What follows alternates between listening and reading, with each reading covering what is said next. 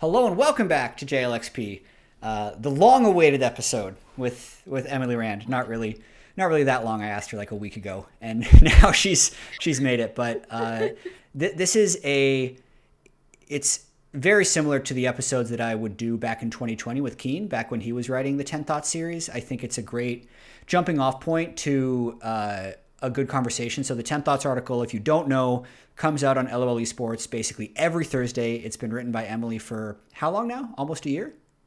Uh, yeah, a little over a year because Kien went to work on his now not so secret project, which was writing for players. So he said that publicly, so I can see yeah. it. Yeah, that's going to be the uh, new, newish CBS show uh, mockumentary about League of Legends that I'm actually really excited for as well. But uh, I'm not going to talk about that yet either.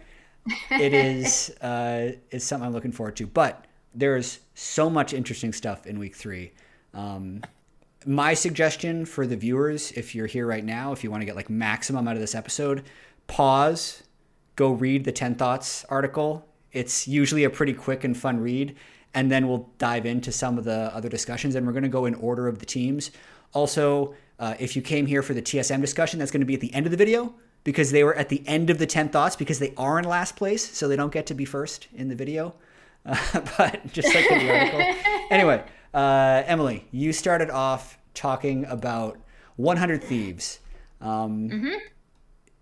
Let's let's do that. Was there anything that you want to dive in deeper on, or something that you couldn't quite fit into 10 thoughts, and we'll we'll talk about them.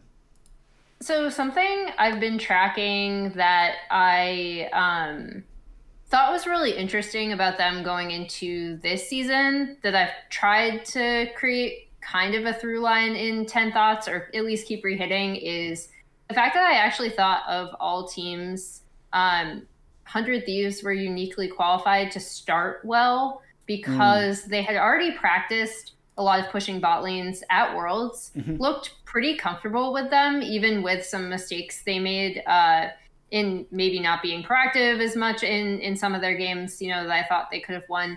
But in general, they already knew how to front to back team fight with like a strong bot lane. They'd experimented with bot lane, uh, various bot lanes before in LCS, mm-hmm. and then mm-hmm. they'd also done these pushing like Lucian Nami lanes at Worlds. Mm-hmm. And so when I saw the TP changes and the um, uh, you know, what bot lanes were becoming really, really strong yep. in, uh, you know, China and South Korea, I was like, okay, well, you know, 100 Thieves, they're going to be a team that really understands how to play it.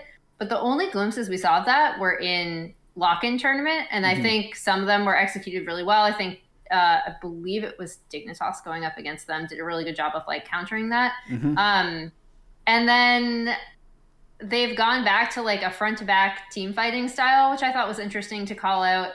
Uh, it was also cool to see them get their hands on the Senna again because I think they are a team that is uniquely prepared to use Senna in a variety of ways. Mm-hmm. And then I've also been tracking Huhi on engage supports versus mage supports. And I think Huhi's someone who's good at mage supports, but especially for players that kind of run the map a little bit like Huhi does. I think it's just so important for them to play on engage support. Something that uh, there's a couple things that piqued my interest reading the 100 Thieves part. One is the engage supports because I think it's similar to Core JJ. And weirdly enough, during one of the off seasons when Core JJ was doing all those in houses and he was like recruiting his own teams, I like coached the team against Core JJ, which is like not really coaching. It was like helping with draft and asking them what they played and then listening to their comms.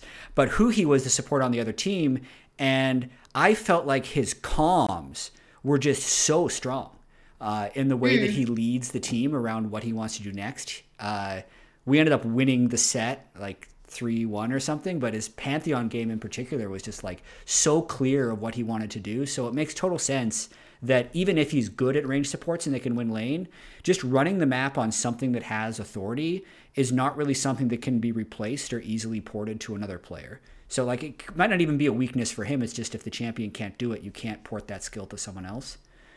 Um, mm-hmm. And then the other thing that I liked was the the Lee Sin play because. Uh, and, and here's here's another like backstory. I remember like when this happened, and I honestly feel like it was because AD carries wanted to play Lee Sin.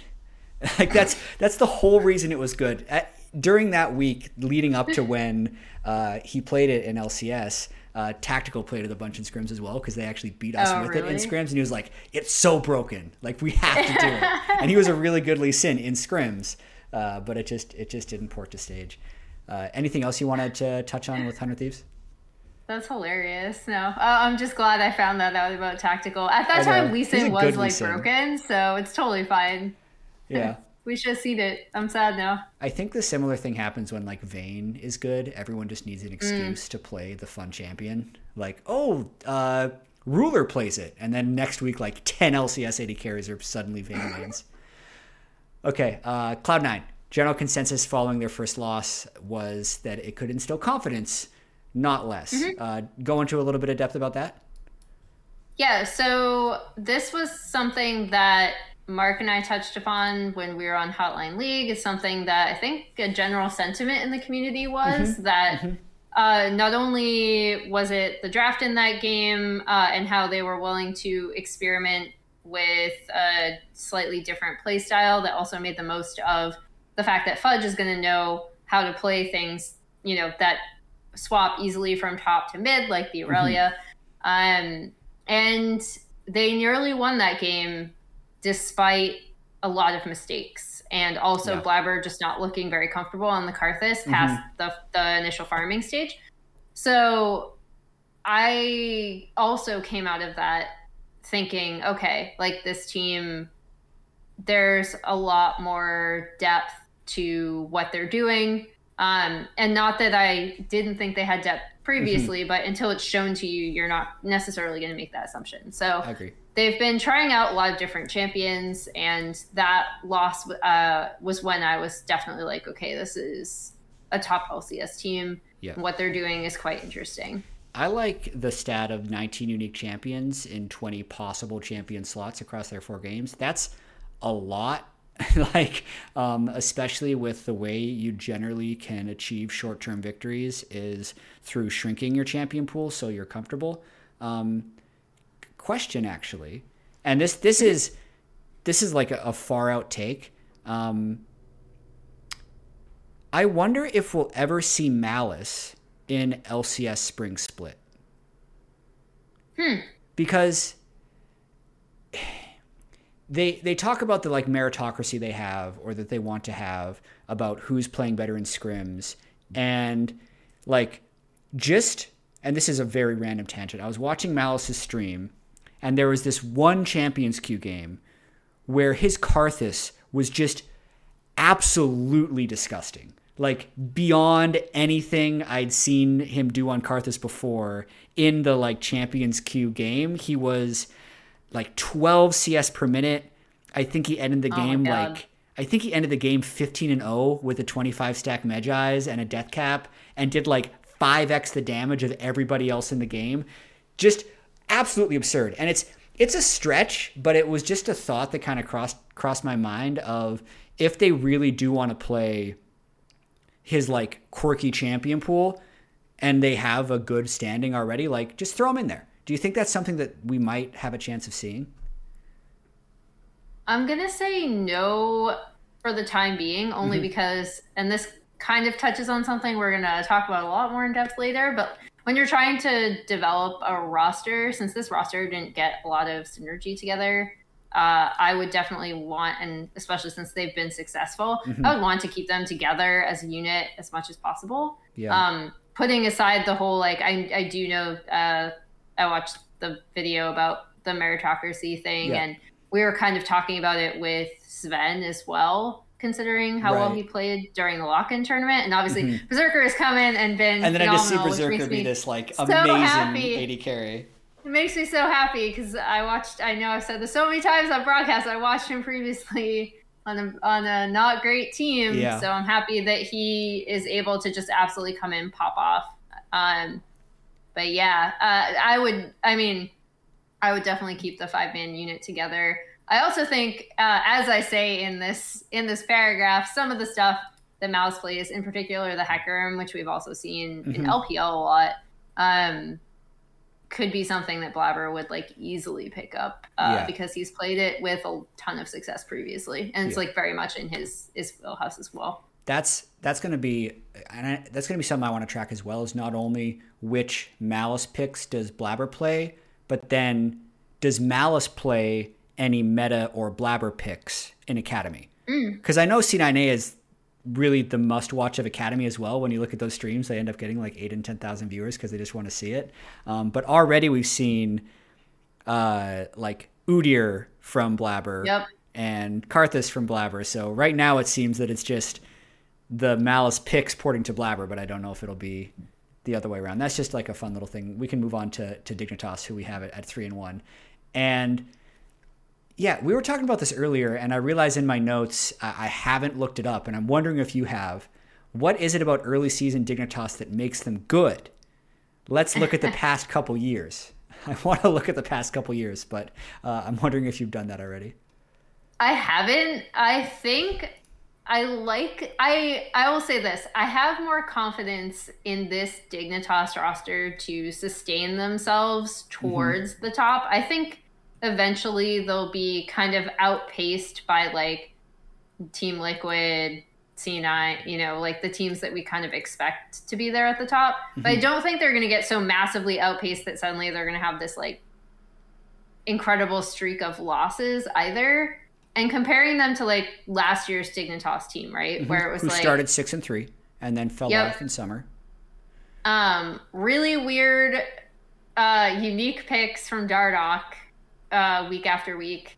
And then really not great neutral setups and some not great laning into mm-hmm. phenomenal team fights. Like that team, for whatever reason, and I talked to them about it several times, and they could never say exactly how they worked together so well in mm. team fights. But it was just like they would just like press their buttons and all of a sudden the team would be communicating well through like fighting and that is how they won some of those games so i think this dignitas team when i look at the fundamentals of the game mm-hmm. is a lot stronger in that regard which means i do think it will be more difficult for teams to outpace them i can still see where they would outpace them based on their strength and strengths and weaknesses mm-hmm. of the team right now. Mm-hmm. However, I don't think it's as I mean, I don't want to say gimmicky, but like I don't think it's as like circumstantial as it was at least with last year's Dignitas. Yeah. What's interesting to me about last year's Dignitas, comparing them to this year's Dignitas, even though they're largely different teams, um, aside from like Fake God in the top lane and Neo was AD carry, everything else has changed. Like Dardoch was so key in their stage wins because he'd either bring mm-hmm. out this weird champion pick or this like creative, quirky early jungle path that would net a big early game advantage. And then when people talk about River, they also say he probably ganks more than any other jungler in the LCS, but it almost feels like the structure with which they play the early game, and then more so the structure with which they play the mid and late game.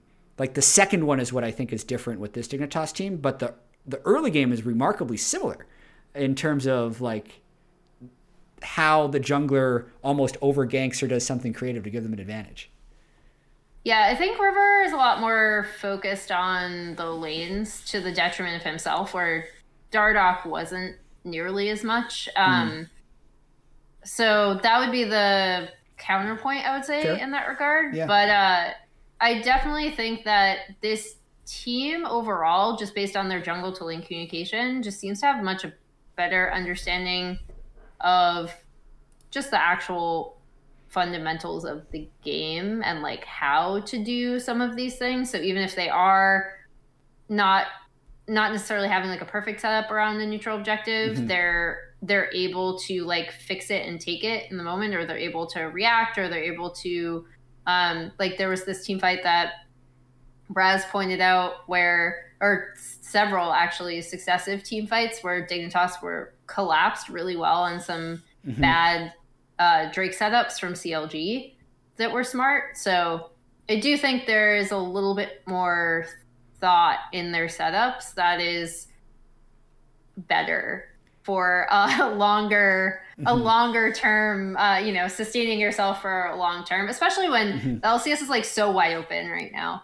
Yeah with the five teams that are at three and one. I i did the digging just now about early season dignitas it is true but it's only true in spring.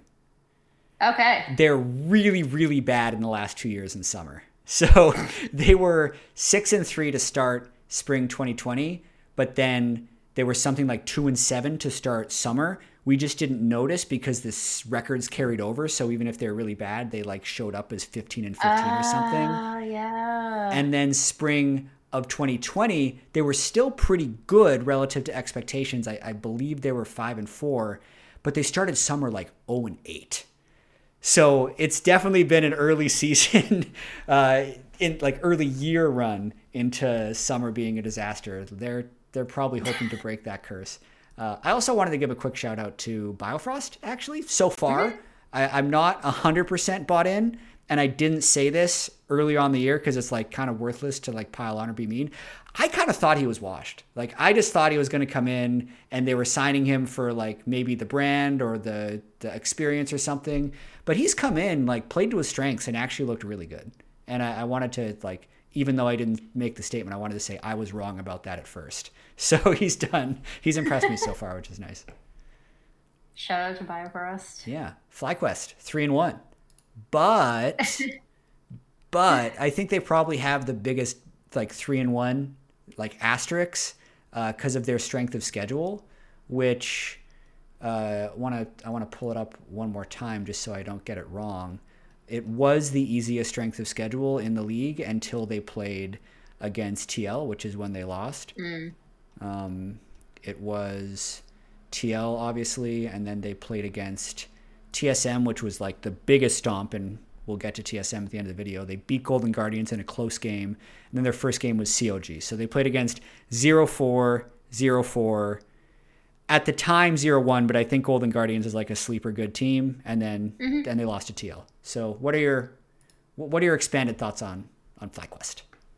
So I'll say in going standard against TSM, I was like, okay, the fact that that game was so not close at all, mm-hmm.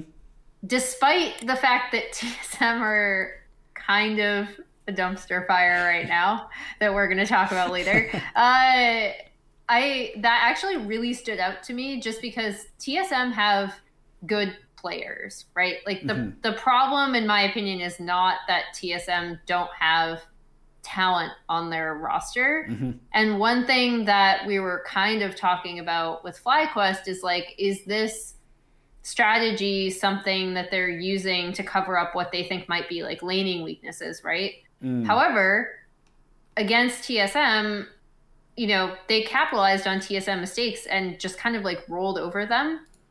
And I thought, even though, yes, it's against one of the worst teams in the league, that spoke really well to, again, FlyQuest's coordination um, as a team. I still think we're going to see a dip in their results uh, mm-hmm. because I do think it's going to be difficult for them to stand up to the better teams in the LCS. However, as someone who really was down on them going into the split based mm-hmm. on their lock in performance, they've performed a lot better than I expected, even with like the caveat that they misexecuted the smite top strategy, uh, especially in their game against Golden Guardians, I would say. Yeah, it'll be really. I'm really, really interested in watching them play against Dig, which is the second game of the week. It's the first game for both of them because the winner of that will like temporarily be at four one. Um, but it's also going to be extremely testing for FlyQuest because I can also see a world like they're three and one now, but to close out the first round robin, it goes Dignitas, 100 Thieves, and then for you, those of you who don't know, week four is like a super week, so there's three games, and we'll be at our halfway point. They then play EG, Immortals, who's not the worst, and C9. So like if That's you're tough, if you're yeah. just going by who's the favorite and say you say Dignitas would be stronger and you think Immortals is worse, that would be like four and five. Um, there's a very bad scenario where they go on a like what would end up being a six game losing streak if they lose all five of those. So just hugely testing once they start playing the better teams for them. So I, I really can't make a conclusion about this team whatsoever. I, I, I did want to add to your uh, your laning versus team fighting point though. Um, the team is very coordinated, and mm-hmm. I don't want to I don't want to fault them for that because I think there's a general conception sometimes that if you have the like raw ingredient, which is strong laning, then like, oh yeah, you'll just add the coordination in team fighting. Like I, I, it doesn't work like that. Like they're both really hard muscles to build. So it's you know props to them for having the coordination so far.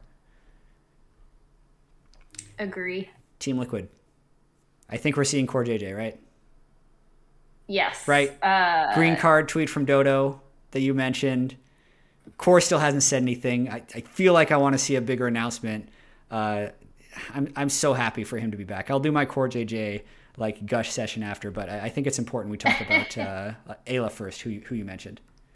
Yeah, so like I remember uh, going back to last year and talking about when Jenkins came in for Alphari, and we were looking at the stats for Jenkins, and we were like, if if we didn't have to compare him to Alphari's spring performance, we would just be saying like this guy is a straight up good top laner. Like he's performing really, mm-hmm. really well mm-hmm. in the TL system.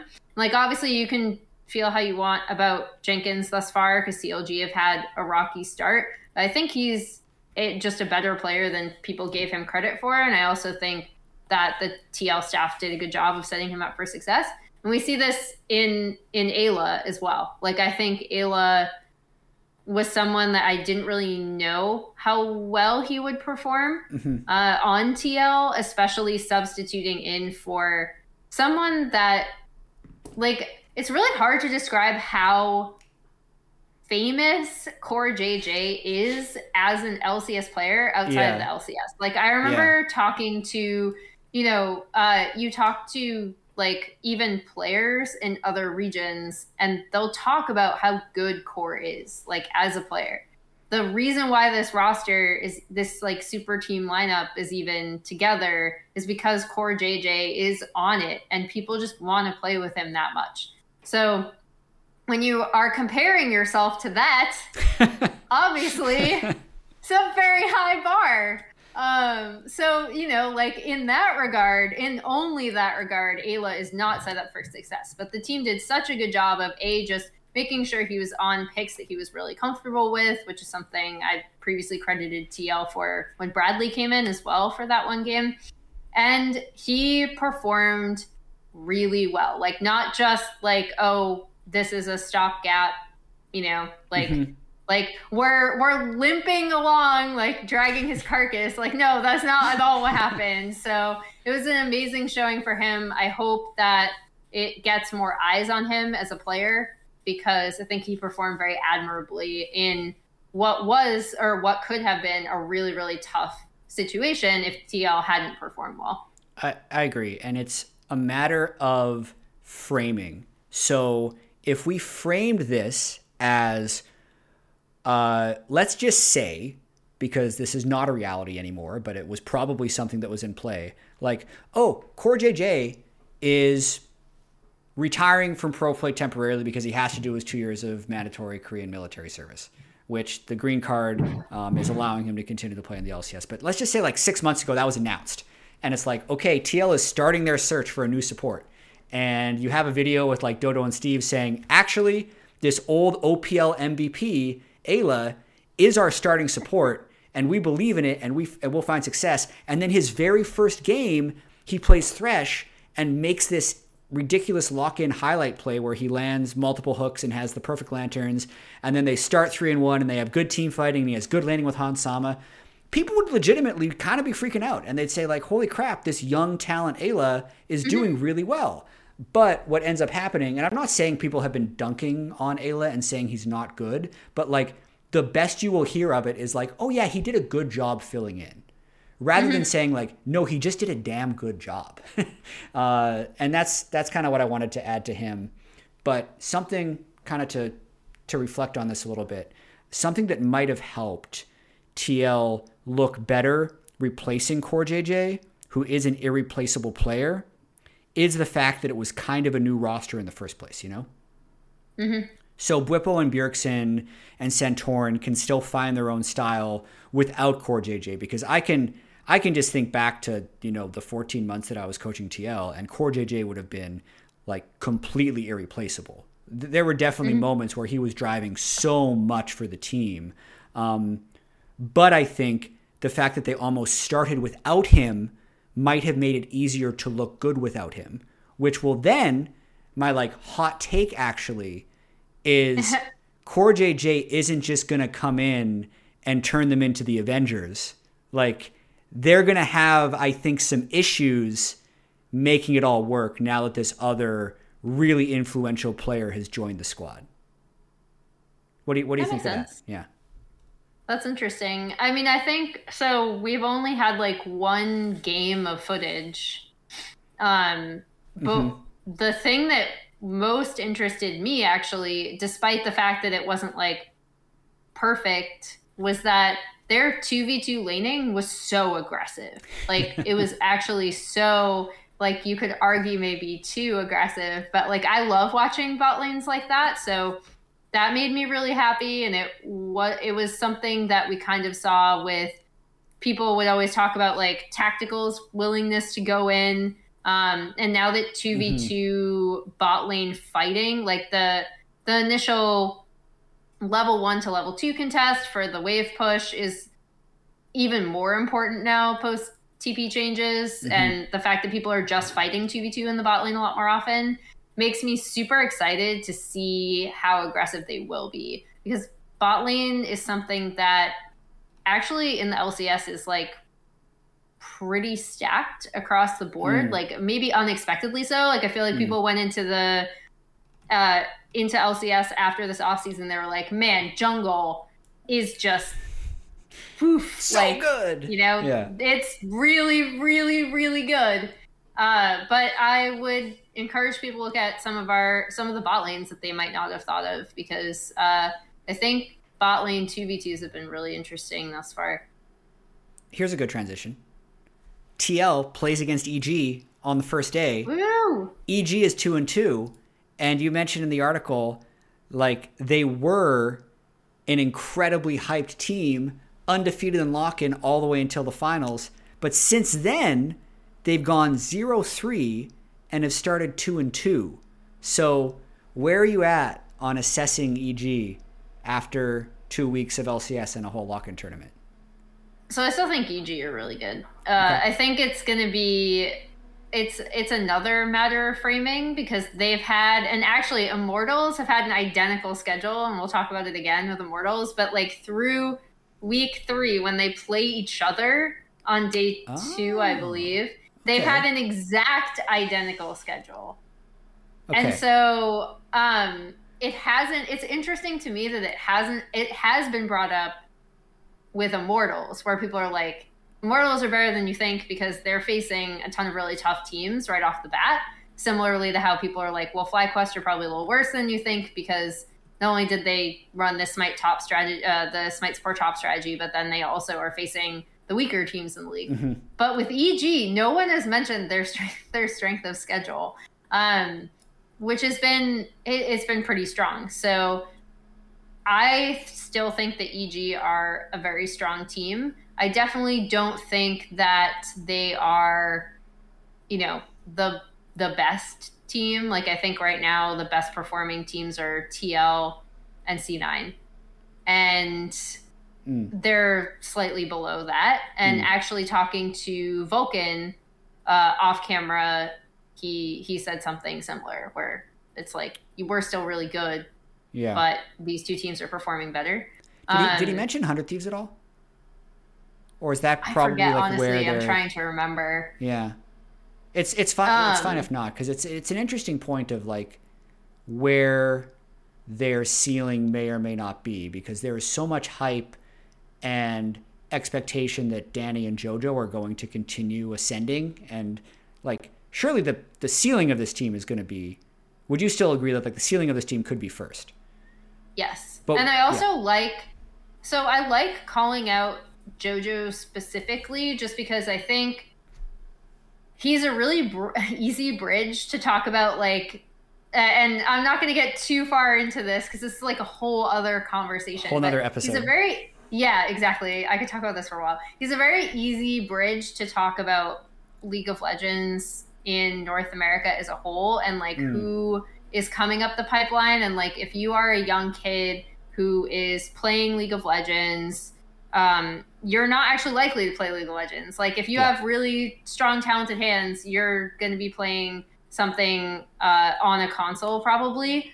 And the fact that he ended up choosing League of Legends as a profession is something is will forever be very interesting to me because most people don't, right?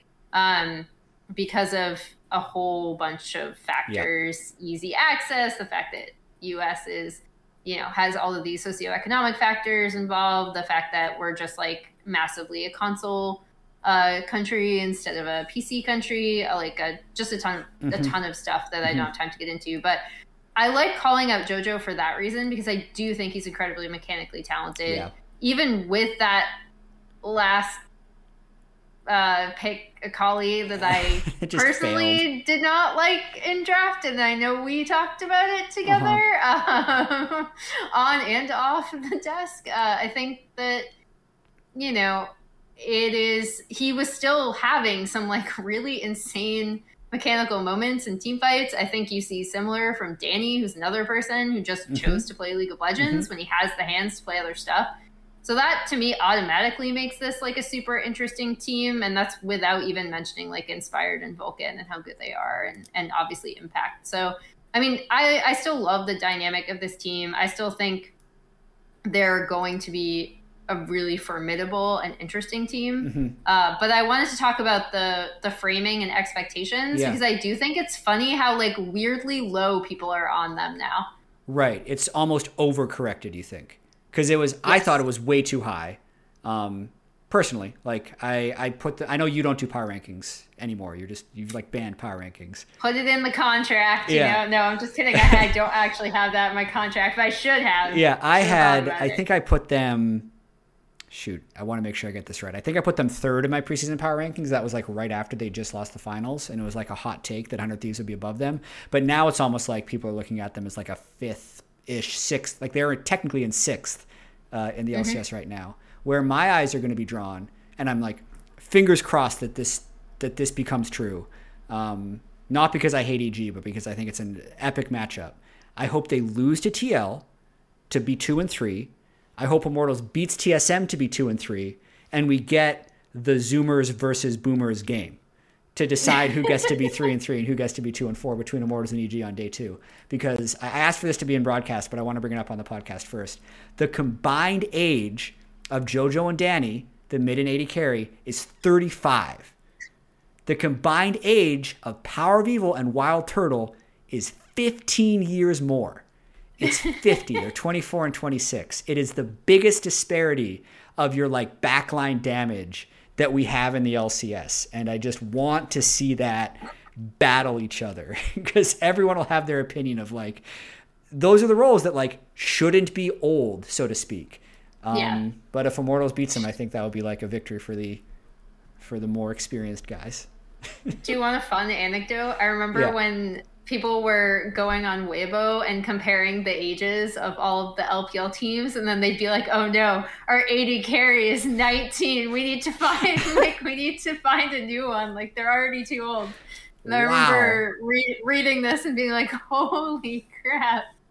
19 they were saying yeah, I think it, I think it was like yeah I think it was like half a joke but that is actually yeah. what people were doing is like comparing the ages of yeah so wow that's when you have so much talent coming up. I mean, it's true. Uh, it's true. It's like the, the you've already seen the 17 year olds for two years. You haven't seen the new 17 year old at all. Maybe he's better. What's in the mystery box? It could be another mystery box. Um, okay, that's that, let's talk about Golden Guardians. Uh, yeah. I, I, I liked your stat. I actually found exactly the same stat, so I'm glad you put it in here. Who holds the largest yeah. average goal lead in the LCS at 15 minutes? Were you surprised?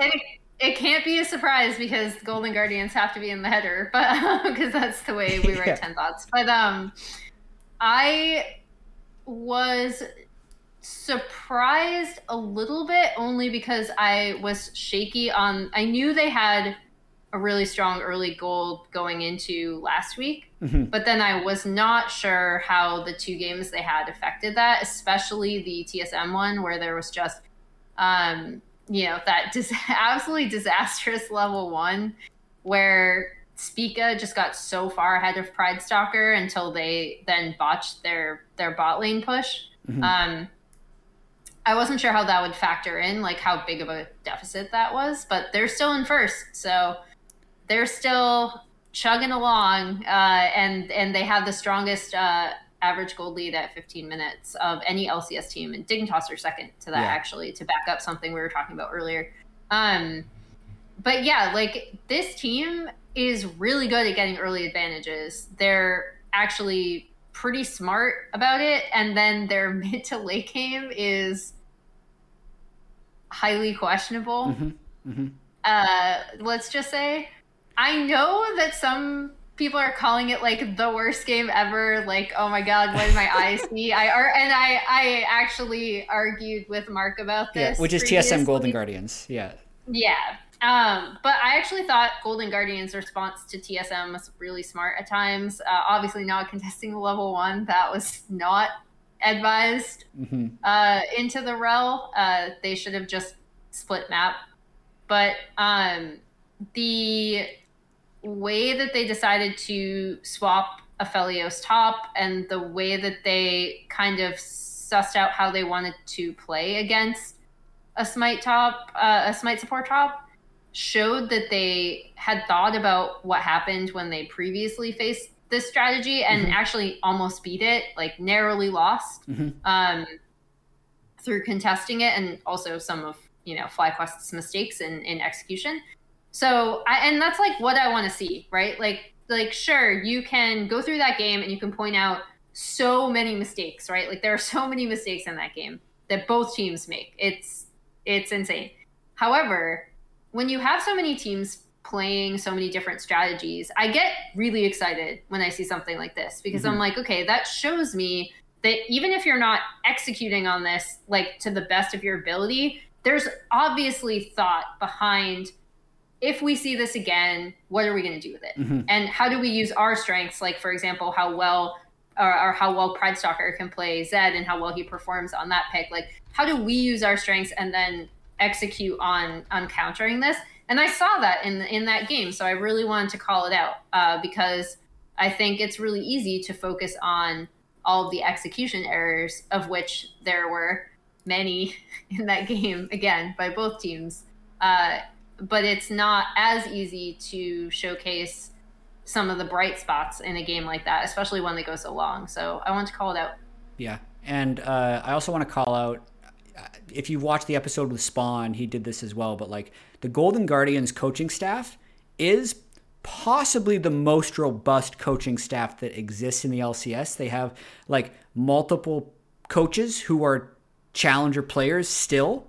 Um, mm-hmm. Like I know Choo Choo's their one of their assistant coaches for mid, um, and Spooks their assistant coach for jungle as well. Stixxay their assistant coach for AD carry. Like those are really really high level solo queue players and it it Stixxay does is still playing in academy. Yeah, he's, he's been he's been subbing for Violet this entire time. Yeah, it, it makes me actually a little more bold on uh, on their ability to take games off of higher level teams. I will caveat a little bit their gold lead might have to do with the fact that they played against Smite top twice. Um, it definitely contributes to them having the most turret plate takes of any team because yep. it ends up in map split. Um, but it's still up to interpretation on whether or not the smite strategy is like bad early game or contributes to being good early game. But generally, if you have someone like not up top and the other top laner is going to like farm plates and gold early, maybe that helps them. But it'll it'll balance out as we continue the season, and is definitely a really good stat to track. But you called me out in your article about Immortals, where you say somewhere in I the empty analyst desk, Jatt's talking about how they're not the worst team. I really just wanted to bring up how like I wonder if people see us on the analyst desk like we're not real people and we just never leave the analyst desk, just like you never thought your teachers left school. Um, yeah. uh, because you've been saying this since lock in, right? The Yeah. Immortals are not the worst team. Please stop calling them the worst team. And I think the visible weight I could see like lift off of the players' shoulders when they got Mm. their first win was just very nice to see because there is no reason for a team with this amount of like experience and talent on it to be performing as as poorly as they were and they had as we've brought up on the desk but I'll, i reiterate in this article they along with eg have had the toughest strength of schedule uh, because they've had the same schedule and then they play each other. So um, it's it's something that's worth calling out right? Because again in a league where you have so many teams trying so many different strategies and then on top of that you have to face the top teams who are all trying out these strategies that's a that's a really tough ask Mhm. um, Mhm. and the the criticism I'd levy at this team is that I haven't seen much of their own strategy or what I think there would be their strategy outside of like scaling for um, late game team Yeah. fights. That might be Um, that might be the strategy, but yeah, I, I agree. I, I agree with that, and I I want to add that it was weird to me in lock-in how their decision making seemed so bad. Because if a team with this much experience had consistently bad decision making, that's when I get really worried. But it has improved a little bit in recent weeks. Um, I want to maybe combine the CLG and TSM conversations a little bit, um, but we will start with CLG because uh, in Lock-in Tournament, I think there was definitely this sense of optimism when they had some nice, impressive wins through Palafox's Twisted Fate, which you mentioned in the article. And then they even took a game off of Cloud9 in the bracket stage. But since then, uh, it's been rough. What do you think is is going on with them? so when uh and and this isn't like one to one comparison because all of these players have had some sort of LCS uh experience Mhm, mhm. outside of Luger, I believe. He's the only one. Correct. who Poon got a few games with Hundred Thieves. Experience. Contractz Yeah, even went to Worlds with Cloud9 back in like 2016. Palafox, FlyQuest, Jenkins, TL. So it's like a very weird group of players who have all had experience in other orgs or like limited LCS experience within uh, another system Mhm. and then are now all on the same team. And again, like we saw glimpses of understanding of like we have this composition, this is how we need to play it out. I think you could even see that in that Diana Yasuo comp that they had, it, despite the fact that it got messed up really early and they had to uh, adjust quickly with it. Um, it's sad to see them be so directionless. And I don't know if it's just because, again, there are all of these other players coming from different systems that had really strong voices on their teams and really strong staff behind them. You Mm. know, if we think about like the Hundred Thieves system, the EG system, uh, and then previously C9, um, the TL system. I already talked about how how Jenkins was really set up well um, by that, in my opinion.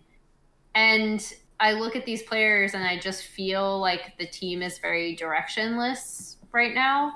Um, and additionally, like Contractz is someone that I really just wanted to see succeed because I've been watching him for so long. I was like one of his first ever LCS interviews uh, when he stepped onto C9 as their starter. I he's someone that I've always wanted to see well. Seeing him come back to the LCS last year with EG and splitting time was amazing. It's obviously like Mhm. a very emotional moment for him and he just looks like he feels like he needs to force plays or he's behind the play.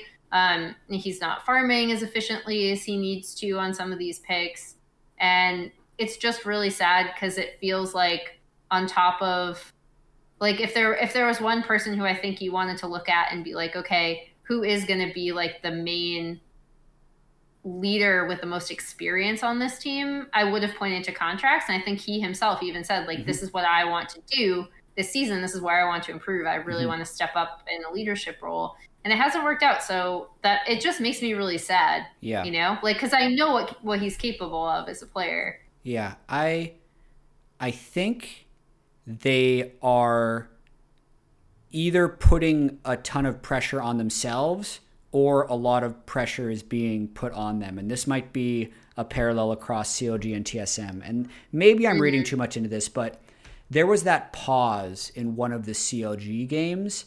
And I know the player cam like full screened in on Contractz, and it looked like he almost, he just looked kind of clammy, like there was this cold sweat. And just the, the look on his face to me looked like he was just really stressed and nervous in the moment. And that's not the look I want of like the leading jungler on the team. And that's me reading into like the body language because, as you mentioned, the play has also looked pretty bad. Um, but it, like, listen, CLG was ninth or 10th in both splits of 2020. They were ninth or 10th in both splits of 2021. Across the last two years, they've been numerically the very worst team in the LCS. They fire sold basically everything, um, rebuilt all of this. And even though it can be a fresh start with a sense of optimism, like there's got to be a lot of pressure to like not be the worst. So when they open mm-hmm. up at 0-4, that's just like really tough to overcome. And I I don't know like what the solution for that can be. It's almost like they just need a really strong like morale guy somewhere within yeah. the team or within the the players because uh, we'll get to TSM in a bit and have the conversation about what a development roster looks like. Um, I had the belief last year that close to five teams in Academy could be competitive, if not better, than five of the teams in the LCS. I thought it was that big. Like I thought there was that much talent mm. in Academy compared to what was in the LCS. And one of the examples of this was like when FlyQuest just like randomly subbed in five people and they went 3 and 0. And I think one of the actual like big differences in whether or not these players can succeed or fail is like how much support is offered to them both internally and externally because there's no way that these players are capable of actually filtering out reddit and twitter it's just too big a part of everyone's life um, and I, I, felt like there was such low expectations for the FlyQuest Academy guys when they came in, they could come in with no pressure. But for this mm-hmm. CLG team, it's like everyone has been saying that this is the CLG rebuild and that they're going to do really well. And as soon as they fall short of those expectations, it like crushes them. Um, that's just yeah, an observation. And, I'm not sure what your thoughts are. Well, I was going to say it, it almost like in that in that regard, it's almost bad that they did have so many like flashes of of brilliance in the mm-hmm. first part of lock-in, right? Um, because then people did start talking about having like higher expectations for them than than people initially thought, which is where in a lot of preseason rankings I saw them down towards the bottom um, based on the lineup. But mm-hmm. Another really interesting thing to talk about when like just because we're gonna make the transition into talking about like talent development and what mm-hmm. is a development roster, you then have to look at this team and be like, how much time are we going to give them? Because I saw their problems as like different than than TSM, and my hot take was that I I felt worse watching CLG than I did TSM because at least TSM had people like going in and trying to make like decisive plays, and then it was just miscoordinating them. Whereas CLG, uh, over their past week, just looked like they lacked like any sort of direction um, which was kind of sad to sad to see. I also do want to call out that their academy team is like doing super super well actually True. right now. True. So uh, they're they're like one of the best uh, academy te- uh, looking academy teams right now. Okay, let's uh, let's transition to TSM because there is there's some breaking news on this actually. I want to yeah. just I just want to update people on on what the meltdown that's happening on the TSM subreddit right now. So at 10 a.m. on Wednesday, they announced that player comfort and adaptation are core values at TSM. With this in mind, we've decided to substitute Yursan with Shenyi for the upcoming LCS Academy games. As a recent arrival, Shenyi requires more time to adjust to NA. He will benefit from the Academy League's environment whilst accumulating more game time at a more comfortable pace. So I read this. I, I personally think it's like a, it's just an announcement. They're subbing him out, but they're trying to give a reason because they don't want to say what the real reason is. Um, but then they follow up with it. Um, their new VP Esports mentions in, I believe, a Discord. Um, Shenyi needs more time to adjust to NA and improve within the TSM team environment. We feel that him working with the academy team will help him adjust and settle. This will smooth out some chemistry issues, taking off some pressure from the current communication structure. To clarify, for the time being, Shenyi will be playing with our academy roster, and Yursan will be playing with our LCS roster. And academy rosters were locked today, so they had to make a public statement, and that they'll do a better job communicating during for, going forward. Then, the part that I think is causing the meltdown is like Shenyi streamed, and then someone translated it. So bear with me, take this with like a grain of salt. I don't know if the translation is completely accurate. I couldn't translate it myself, but they said from Shenyi's stream before the I'm sorry tweet, he said that NA has too little practice compared to LDL and LPL. Challenger queue wait queue is too long, and support is not really a role in solo queue. I will add that this is correct. The support is one of the hardest roles to get games for in Champions queue because for whatever reason, all the supports want to play it and the other roles don't as much. Um, never in his career has he went on a four-game losing streak. When the team is winning, too too many people talk in the comms, and when the team is losing, no one talks. Um, from experience, that is a problem that a lot of teams have. Uh, he went to shot call this weekend, and it will look different. Or he wants to shot call this weekend, and it will look different. And shot calling is his strength, but others didn't seem to trust him. NAC support role different from how LDL slash LPL sees it. So that's the news catch up. But Emily, what are your your thoughts so far on on what's going on? So I'll provide some context in terms of, um, I guess, what I think a lot of LPL teams see their their supports as, just because it's something that's come up when we've talked about support champion pools, where it's not that someone like Meiko, for example, who's one of the best supports in the world, it's not that he can't play enchanters. If anything, EDG are a team that will be much more willing to play enchanters because of the way they play around bot lane. But traditionally, the role of a support for a lot of LPL teams is always like the primary initiator and the initial go button. Mm-hmm. And sometimes that's not even communicated. It's just the expectation that if someone is going in, the rest of the team is going to be following up because it's always better like to like because as soon as you go in right if that person goes in alone it's a losing play. If the rest of you follow it still might be it a losing play a it might be a worse losing play but it, uh, there's a lot more chance of it to be a positive play yeah. actually. Yeah.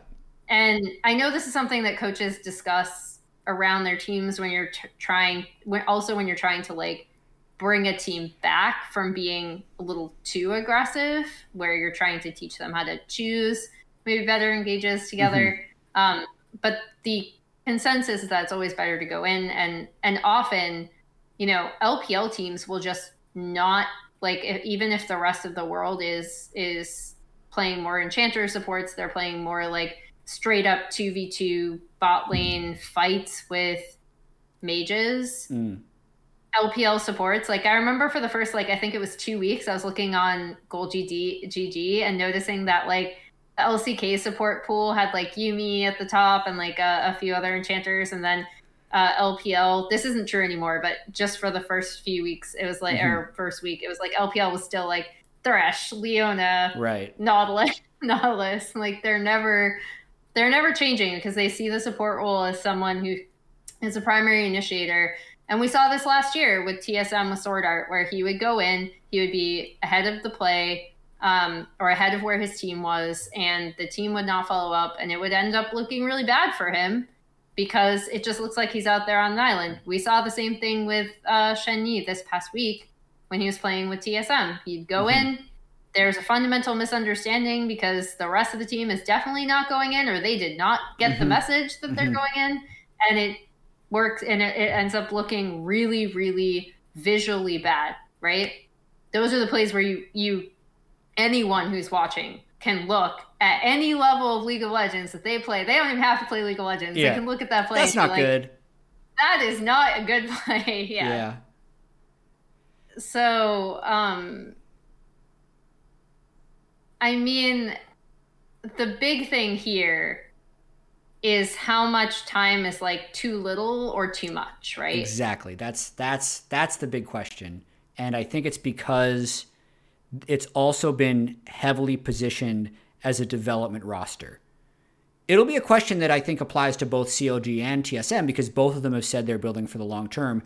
TSM is even more arguably like it's going to take longer because the players are even younger and have even less experience. So, I guess, first question from what we've seen, which is only four games and two weeks of play, and what you know and have seen from Yursan, does this make sense to try something new?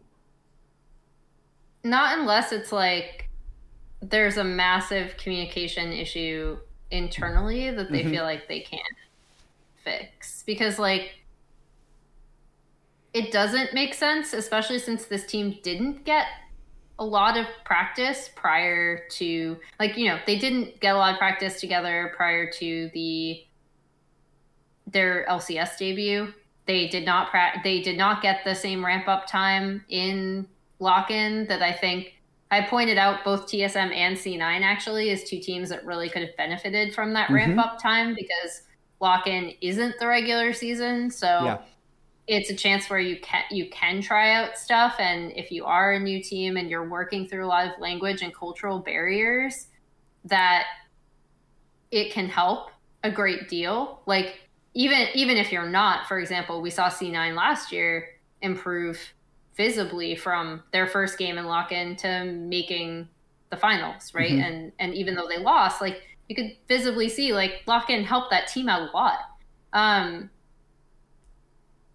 I think this roster needed more time. I think if you're going to have a development roster, you do need to give them more time. But yep. TSM historically has not been an organization who is allowed for losses. True. And so it doesn't surprise me that they're making this move despite saying that this is a this is a development lineup. I, I guess that's true in the fact that it's actually not surprising, but it doesn't match up with what we've seen and what we've heard of a development roster for them. Um, I will I will devil's advocate a little at first. Um, we have only seen four games. Mm-hmm. TSM has seen probably closer to a 100. Uh, if they were scrimming during lock in, assuming they can do five scrims a day, five days a week, that's at least 50. And then the last two weeks have been another 40 scrims per week, at least if they're not doing night blocks. So they would have way more data than just four games. But to not devil's advocate, and now to kind of give my opinion, this is just too fast. Like it's if you trusted your scouting on this guy, you got to give him more than two weeks before you try something else. Um, mm-hmm. Even from just a confidence mental issue. Like even if you think like hell, if you need to give him more rep shot calling, let him play academy and LCS. Right? Just let him have more stage games. Um, so uh, I feel like it is the pressures of the organization's expectations influencing the team decision to a greater extent than I think it should. Yeah, and I mean, I don't. Again, I don't know if there if communication has broken down internally. That's just like that, you know, that uh, that bad of an atmosphere mm-hmm. that they had to move him. Like, I mm-hmm. don't know but I do know that um, I'm now curious to see how well he'll do in academy based on yeah. the fact that you would think that uh, even with Peter there, he's probably not going to get the same amount of like infrastructure help. Like uh, moving to the US from China is a really massive cultural shift and. Mm-hmm not everyone deals with it well. Like I think um, I will say with uh, Kaido, at the very least, he seems to have like a very strong and outgoing personality where he you know uh, just watching his stream he seems like someone who would maybe be able to acclimate a little bit better. And again, I'm making a lot of assumptions mm-hmm, there, but mm-hmm, like someone mm-hmm. who is a lot more outgoing and just a very like friendly person and and more importantly someone who's willing to make mistakes and make a lot of mistakes when they're speaking a language that they're not familiar with like it's actually one of the reasons why I don't always improve in languages as quickly as I could is because I get really afraid to speak it because I'm never going to be perfect and that always enters my head. That's actually will adversely affect your language proficiency significantly if you're trying to learn a new hmm. language. If you're not just willing to like throw it out there and be wrong. Um, and he seems to have that uh, like a good attitude about that from what I've seen. So right.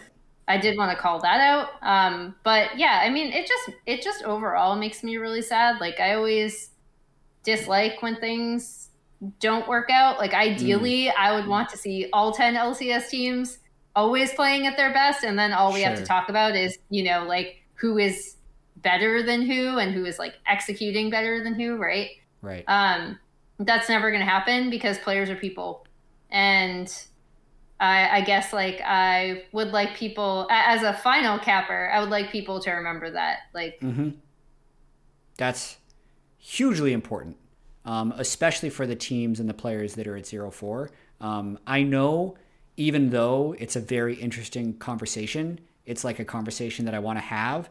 Like even us talking in extents about a zero four TSM and what may or may not be wrong within the team has a way of adding pressure to the team and making it worse. Like none of this actually helps them. So it is so hard for a team to pull themselves out of the bottom like that. Um, but we we kind of have to talk about it. It's it's the industry that, that we live in, so we got to do it as, as kind of respectfully and as logically as we can. Uh, I guess the final question I'd have on like we didn't answer the question like to you, what is a development roster? Like if you're if you're just thinking of a development roster, um, how what level of failure could or should prompt experimentation and change? So I think it depends on what you're seeing as failure. So like mm-hmm. if like let's say uh, to return to CLG, right? Like mm-hmm. let's say internally that CLG have some sort of internal metric where they feel like they're they are improving, um, like their individual players are improving. Um, I think this would have been maybe a lot easier to say at the end of lock in, right? Like, so say at the end of lock in, they're like, hey, you know, we didn't beat C9, but um, look at all this good stuff that we learned. Like, mm-hmm. and I think that's like a very good way of looking at development roster because if you are developing, you are not expected to be the best.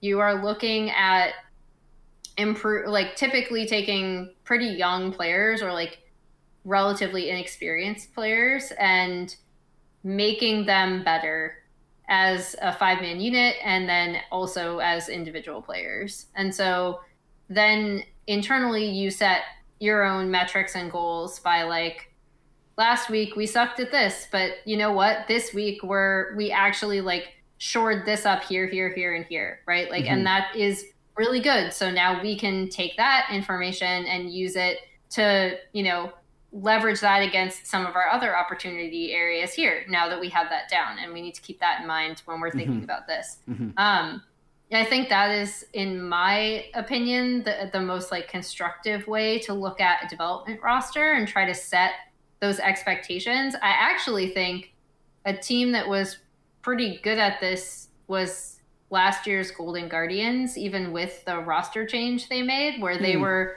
really upfront from the get go about like, you know, our parent org didn't give us a lot of money. We're this is the roster we have. We fully believe in our coaching staff. We think we're better than people say we are.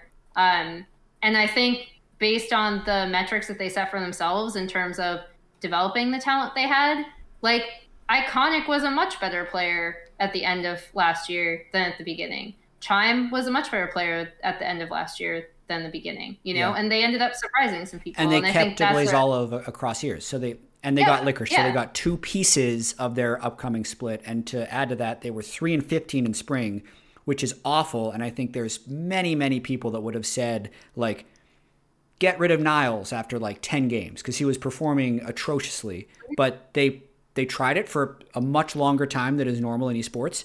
then they did find what ended up being a better solution in licorice, and they went you know 11 and 17 in the summer.